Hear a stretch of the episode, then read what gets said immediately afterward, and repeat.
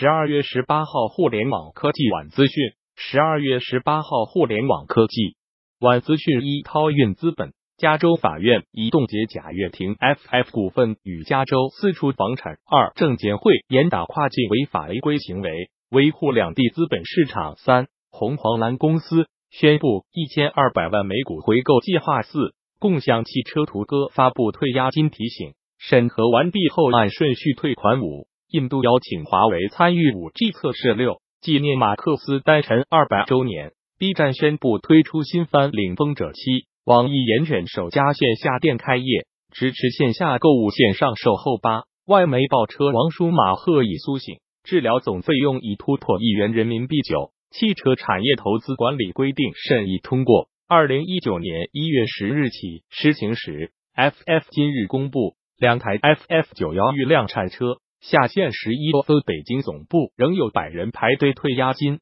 铁围栏上阵，现场拒登记。十二美航天局称，土星环正在消失，一亿年后或许不复存在。十三海马汽车人困马乏，销量狂降六成，面临 ST 风险。幺四腾讯回应早起签到骗局，公众号和小程序均加强审核。十五车和家六点五亿收购力帆汽车，因明善。两块牌照留一块十六复制粘贴功能发明者去世，享年九十三岁。运营的小诗整理与编辑。